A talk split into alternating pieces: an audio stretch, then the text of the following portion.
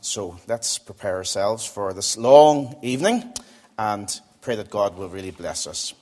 Father, uh, thank you for your word to us. You knew exactly what you were doing when you gave us this word. You knew exactly what we needed to hear.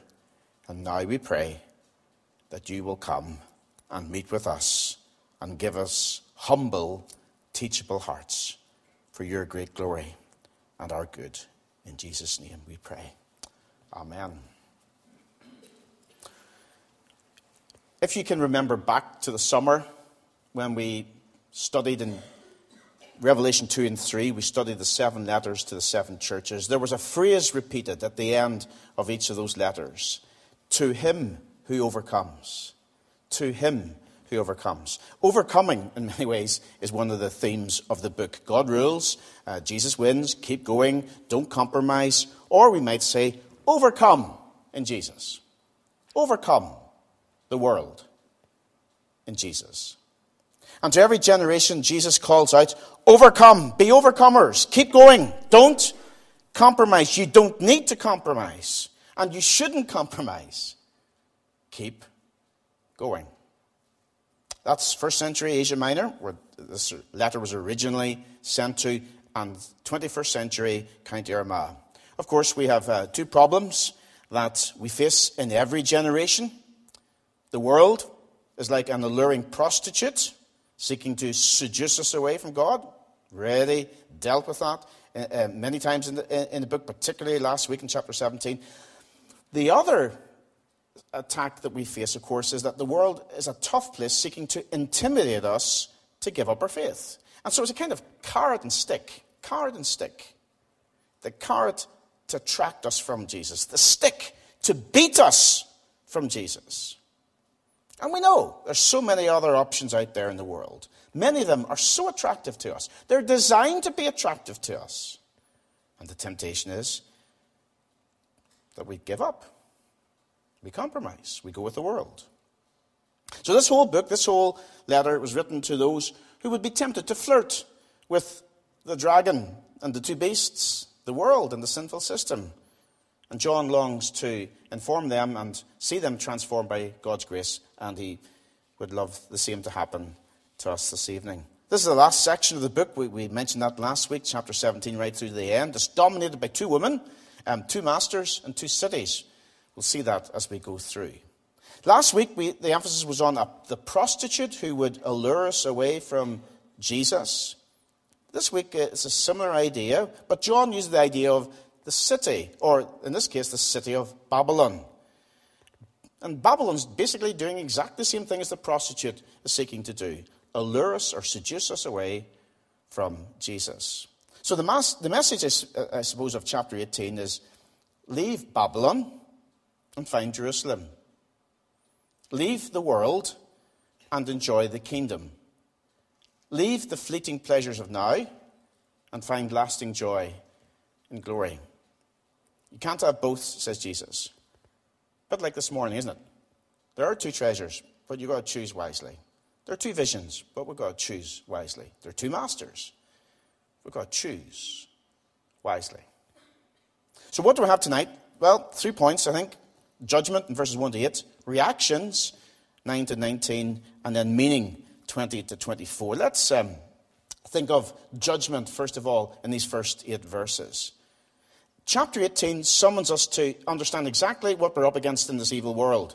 And the summons is to get out of this evil system and stay out. Stay out of this evil system. And the image, of course, used is the one of Babylon. Now, it's not a literary, literal city, it's not a physical city. It was once a physical city, as we read about in Jeremiah. But Babylon basically is every city every town, every place that stands in rebellion against our God. And therefore, we might say that, that Babylon is anti church. It, it, opposes Christ's pure, perfect bride, it opposes the image of um, Jerusalem, the New Jerusalem. So, Babylon is corrupt society. Babylon is fallen culture.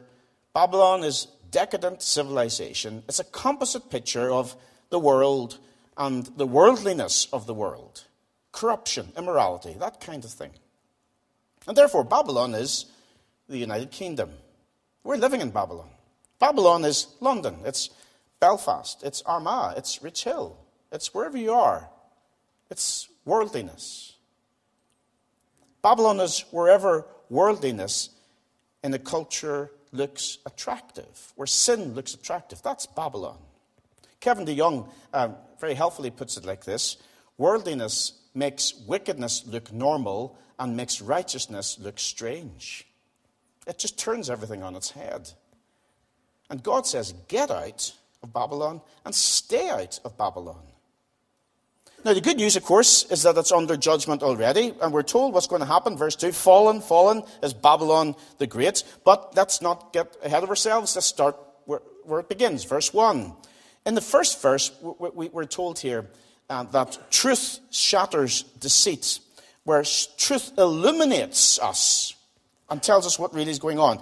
After this, I saw another angel coming down from heaven. He had great authority, and the earth was illuminated by his splendor. With great authority, the angel illuminated the truth, and John could see the reality. It's, a, it's, it's lovely when the morning sermon and the evening sermon uh, match, doesn't it? This morning we talked about having eyes that can see. So we have light sight, not dark sight. And here we have this light sight. John could see the reality. He saw Babylon as it really is filthy and confusing.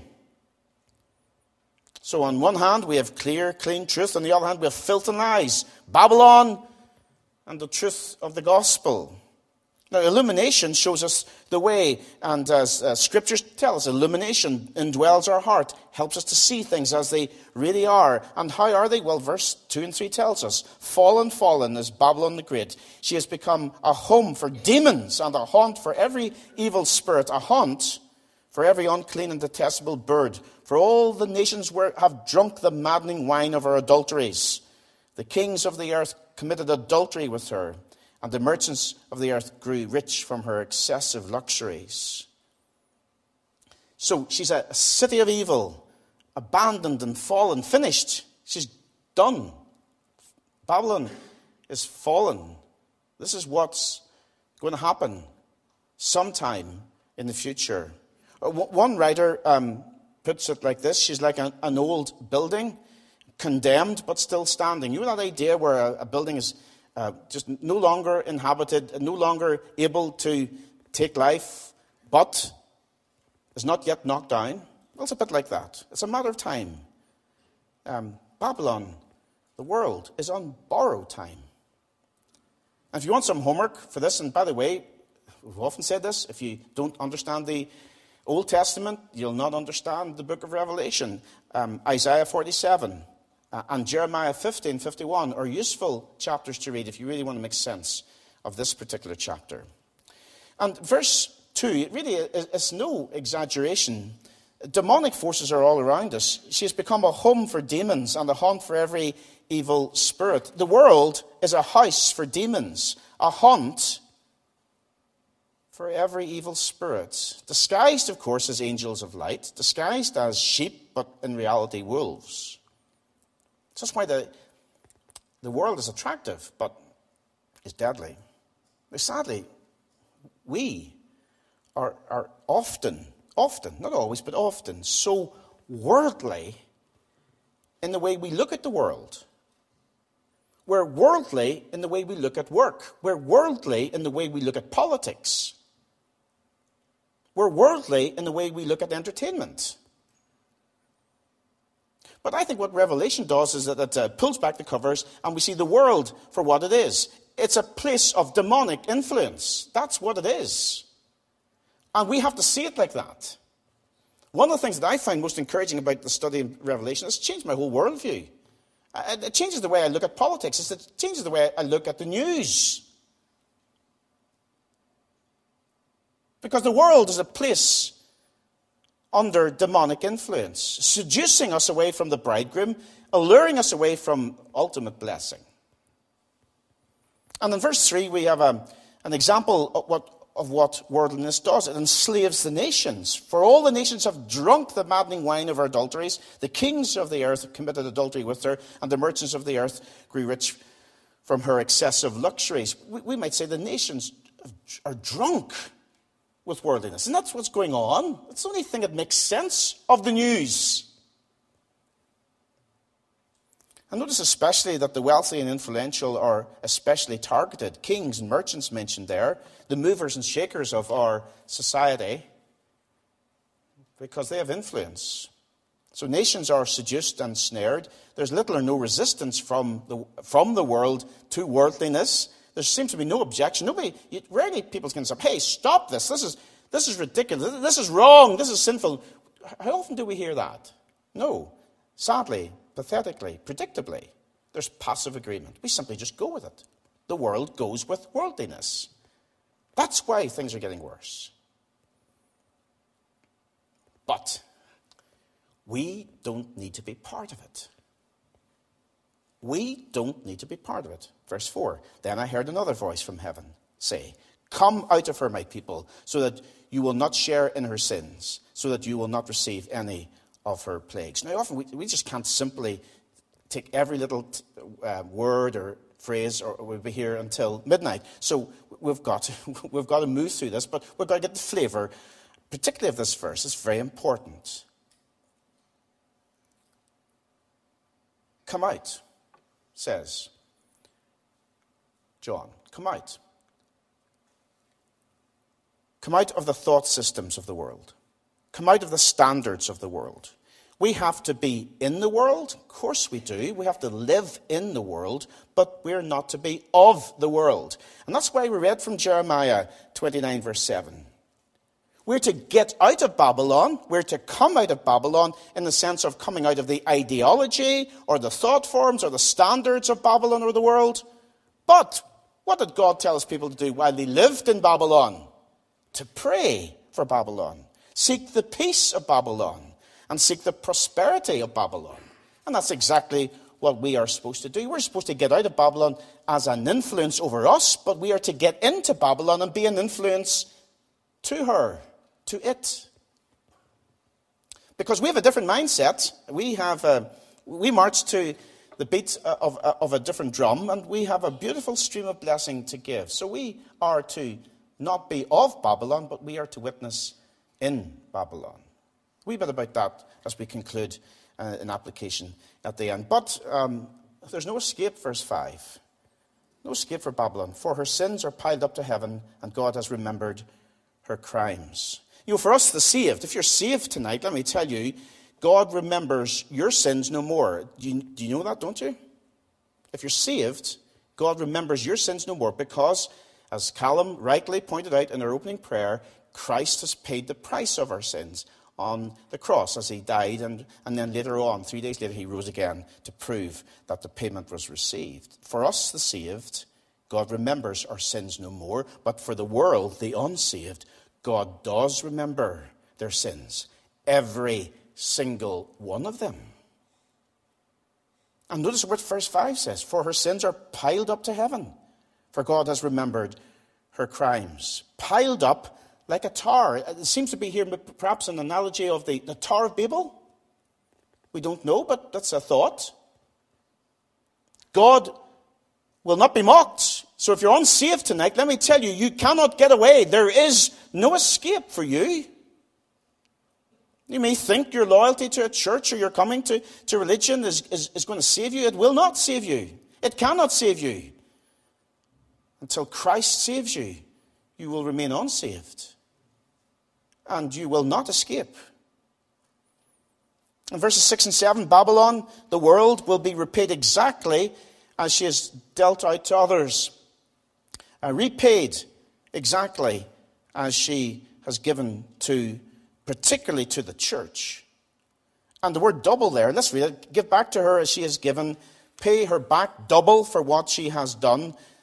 Mix her a double portion from her own cup double in this sense means an exact match. You know, he keeps a record, he gives a just reward. So as we have received, so she, Babylon, will receive back.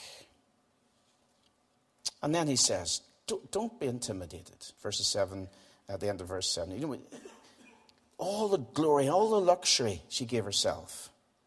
Verse 7. In her heart she boasts, I sit as queen. I am not a widow. I will never mourn. Therefore, in one day her plagues will overtake her death, mourning, and famine. She will be consumed by fire, for mighty is the Lord God who judges her. See, boasting is the um, language of Babylon, isn't it? They're so cocky, so sure of themselves. Arrogance is the way of the world, isn't it? But in the end, God says, hey, death, mourning, and famine will take the world. And all the pride, and all the wealth, and all the influence, and all the arrogance, all the stuff of the world will be consumed by fire. That's what God says. So, John, I think, is saying here to these people who are under immense pressure, pressure we can't even begin to imagine, you can overcome, and you should overcome. Overcome. Overcome. And we should never think for one moment of leaving Jesus or turning our back on Jesus for that stuff, for the world. It's crazy. It's so crazy, actually. It's easy.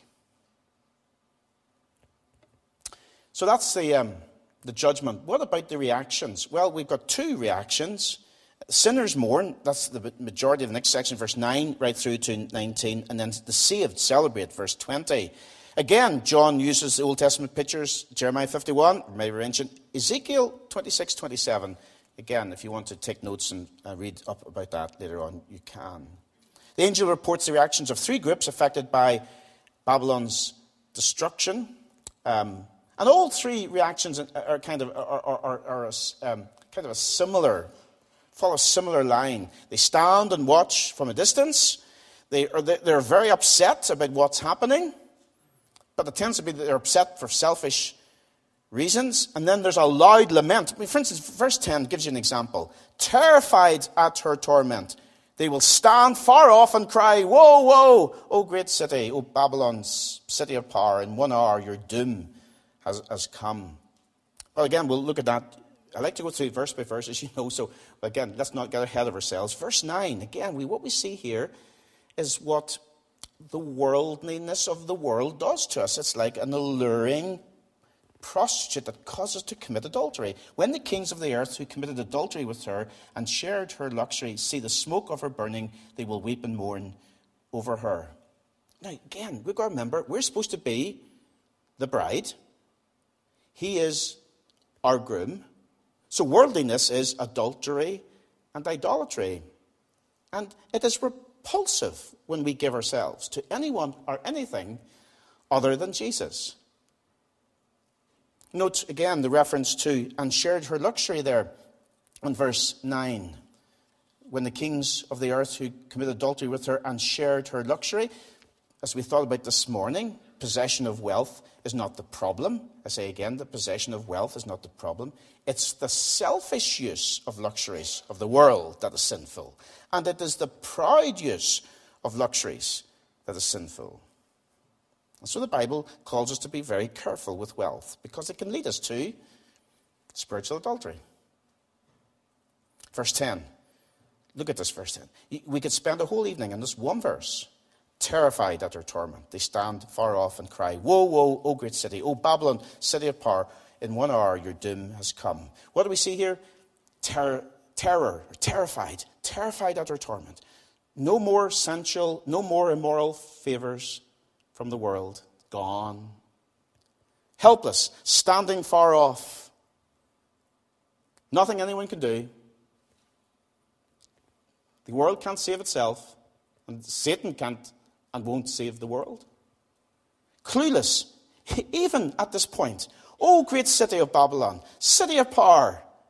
What? You're a fool. Even at the end, they think, they really think, this is, we are the great ones, we are the mighty ones. No, they're not. They're fools. And the end is certain. And the shock, in one hour, your doom has come. In other words, one hour stands for being quick, instant, complete. Didn't Jesus warn us when you least expect it, judgment will come? And the merchants, um, sorry, there's the Kings, verse 9 and 10. The merchants, 11 to 17, uh, they're, they're, motivated by selfish greed. You'll notice there, you need to read that for yourselves. And no one would be able to buy their goods and make their money uh, anymore. You can see that verse 11 the merchants of the earth will weep and mourn over her because no one buys their cargoes anymore. And in verse 12 and 13, we have an impressive list of luxury items that these merchants would have given to people and given to the world and passed around. It's an impressive trading list. I was just thinking about this this week when we're, were, we're promising you with Brexit, we're going to have trade deals with the whole world. You know, all these goods will come in and we'll be able to send our goods all over the world. And yet the merchants are absolutely distressed because the market is gone. Because Babylon's gone. Now, you might be slightly tempted to have some sympathy for Babylon. You know, all they're trying to do is surely trade. Isn't that what we do day in, daily? Well, notice at the end of verse 13 and the bodies and souls of men. This isn't a matter of innocent traders trying to have ethical trading. No. Basically, this is slave trading. This is the abuse of people, the abuse of power regarding human beings as commodities. And we have seen, have we not, the sadness of that in recent days. Now, there's a similar reaction um, to the kings in verse 9 and 10. We have um, the merchants, verse 15, terror, weeping, mourning. The merchants who sold these things and gained their wealth from her will stand far off, terrified at her torment. They will weep and mourn and cry out, Woe, woe, O great city, dressed in fine linen, purple and scarlet, and glittering with gold and precious stones and pearls. And verse 17, um, in a flash, everything is brought to ruin. In one hour, such great wealth has been brought to ruin. And in verse 17 to 19, there's the last little section. We have sea captains and sailors. Uh, again, there's reasons for these ones being um, picked, but I haven't time to go into that. But I can assure you there's a good reason why John would have mentioned these. Devastated at the loss of Babylon. That's what's happening here. They, they lose their livelihoods, they lose their ability to make money. Um, and the same language and the same emotions of weeping and mourning are here. It's 19, for instance. Whoa, whoa, whoa, great city, where all who had ships of the sea became rich through her wealth. In one hour, she's been brought to ruin. So, three groups, all trapped by the world, so dependent, so involved, so sucked in, so hooked in to the system. And they are absolutely shattered by it. Here's how one uh, writer put it None of these responses have praised God for his justice. None have marveled at God's power to destroy Babylon. None have expressed repentance. None truly loved Babylon, for none moved to help her. All stood far off, and though they lamented Babylon, they were clearly more concerned about what Babylon's fall meant for their own selfish interests.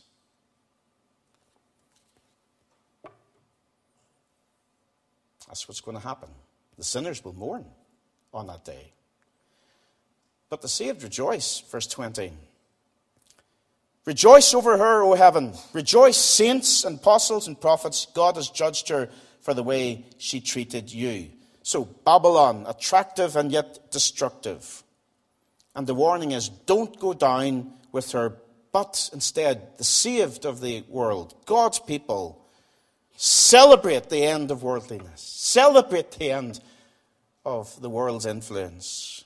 Now, this verse should be seen as the angel calling and commanding God's people to rejoice. It's not part of the captain's and seaman's statement. I think that's a mistake in the modern translations. So, what we have here in verse 20 is a song of victory, a song of joy as we see God's judgment over evil. The poor exploited? No more.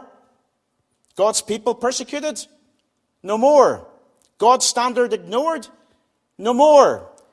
God's gospel scorned? No more. The day's coming. And when that day comes, we will stand up, every single one of us, and we will rejoice because God's judgment has come. God has ended the day of evil. And when the world and its influence ends, the afflictors will be afflicted. And on that day, the sinful will mourn, but not out of repentance, out of selfishness. And the saved will celebrate. That's going to be Sunday. But what about the meaning? Oops, I forgot that. But what about the meaning, the third and final uh, point, verse 21 to 24? The third angel uh, makes an appearance. And again, notice the angel doesn't just use words, but he uses actions. Kind of lived, worked out parable here. A similar picture again to Jeremiah 51. 59 to 64. If you're familiar with Jeremiah 51, you'll know there's a story about the man of God. He takes a scroll, reads out words of judgment, and then he ties a stone onto the scroll and throws the scroll into the river Euphrates. And that's a sign, of course, that Babylon would fall, never to recover. That's the idea. The angel here goes further. It's not a pebble he takes, he takes a boulder the size of a millstone and he hurls it not into the river, but into the sea. Babylon destroyed. Let's read verse 21. Then a mighty angel picked up a boulder the size of a large millstone and threw it into the sea and said, With such violence, the great city of Babylon will be thrown down, never to be found again. Never to be found again. This is the end. It's, you know, Babylon is gone forever. And then we have a list of the evidence of what this will look like a kind of a systematic unraveling of the world. Do you, do you notice that? That's why all these things like music silence, tools unused, food production ceases. That's verse 22. Shall we read it? I think we have time, yes. The music of the harpists and musicians, flute players and trumpet, trumpeters will never be heard in you again. No workman of any trade will ever be found in you again. The sound of a millstone will never be heard in you again. And in verse 23, every light extinguished, loving relationships ended, the leading of the world astray will never happen again. Let's read verse 23. The light of a lamp will never shine in you again. The voice of bridegroom and bride will never be heard in you again. Your merchants were the world's great men. By your magic spell, all the nations were led astray. That's never going to happen again. It's gone, it's ended. Babylon has fallen.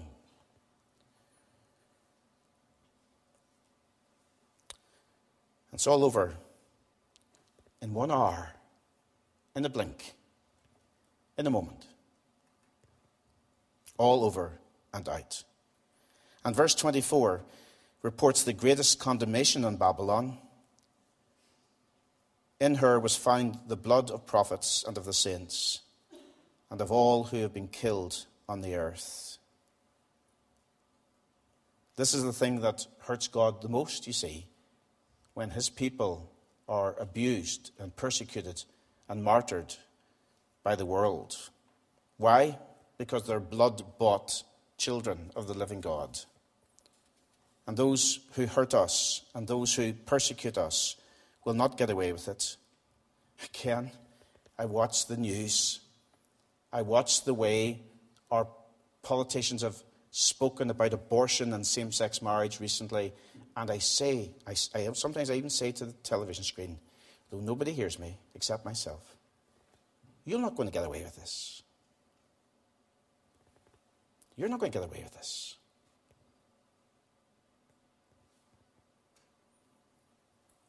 He will settle the accounts for sure, for sure. So, as we come to a conclusion, just a few things here. Let's have a reminder who or what is Babylon, just in case you've forgotten. and it's easy. I know it's difficult. This imagery is difficult at times for us to keep everything going on in our heads. Who or what is Babylon? As a godless and evil city, Babylon is a mockery of God's beautiful city, the New Jerusalem, which we're going to hear about in a few weeks' time. And as a godless and evil prostitute, she is a mockery of God's beautiful bride, the Church of Jesus Christ. And the church in the first century needed to hear the good news in the face of worldly attack and deception and seduction. And so do we. Probably.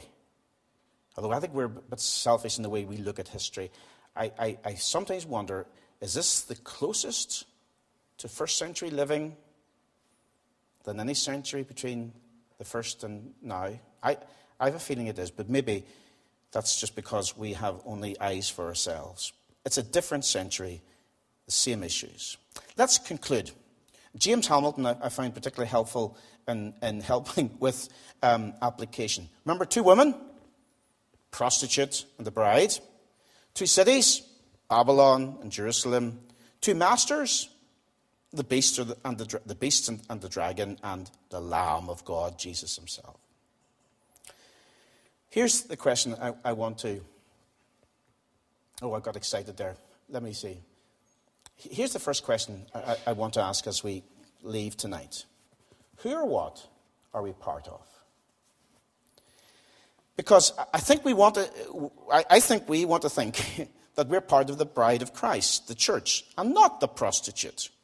You're probably sitting there horrified at the thought. Me, a part of the prostitute? Me with the prostitute? I think we want to think that uh, we're part of the New Jerusalem coming down from heaven, not Babylon, the world with all that evil and sinful activity. That's ridiculous.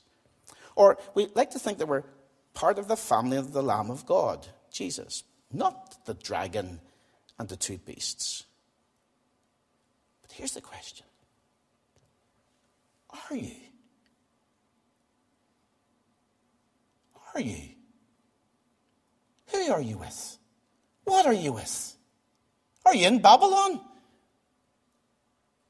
Are you in the New Jerusalem? Are you in the world are you in, in Christ? Because, listen, we're more infected by the world than we might think. Didn't we see that this morning? With earthly treasure and heavenly treasure? With dark sight and light sight? With God and mammon or God and, and, and money? The days of the prostitute, the days of Babylon, the days of dragon are numbered. Who are we with? Really? The second thing is will we lament or rejoice at the end of worldliness? Are we going to be like the kings and the merchants and the sea captains and we lament, oh, the end of the world, the end of worldliness? Or are we going to be like the saints and the apostles and the prophets in verse 20 who rejoice? Let me just ask this in a, a few, um, I suppose, hopefully pertinent questions. Will we lament the end of worldliness? Here's a question for you men Will you lament the end of the pornography industry? I'll give you a second or two to think about that.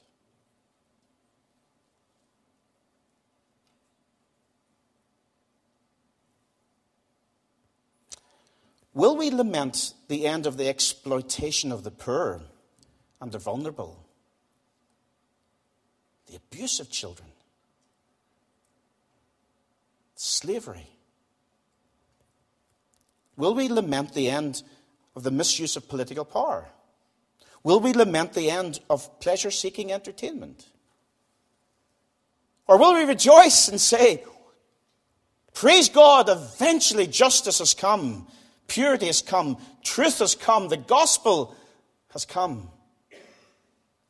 Will we lament or rejoice at the end of worldliness? Here's how one writer put it Do you enjoy the world or do you enjoy God? Or are we trying to play a wee bit of both? I find this, this next um, sentence particularly challenging for somebody who loves his football and who often gets frustrated by it. Here's how he writes Do you long to be with God, or would you rather go to a nice restaurant, the mall, or maybe a football game and enjoy yourself?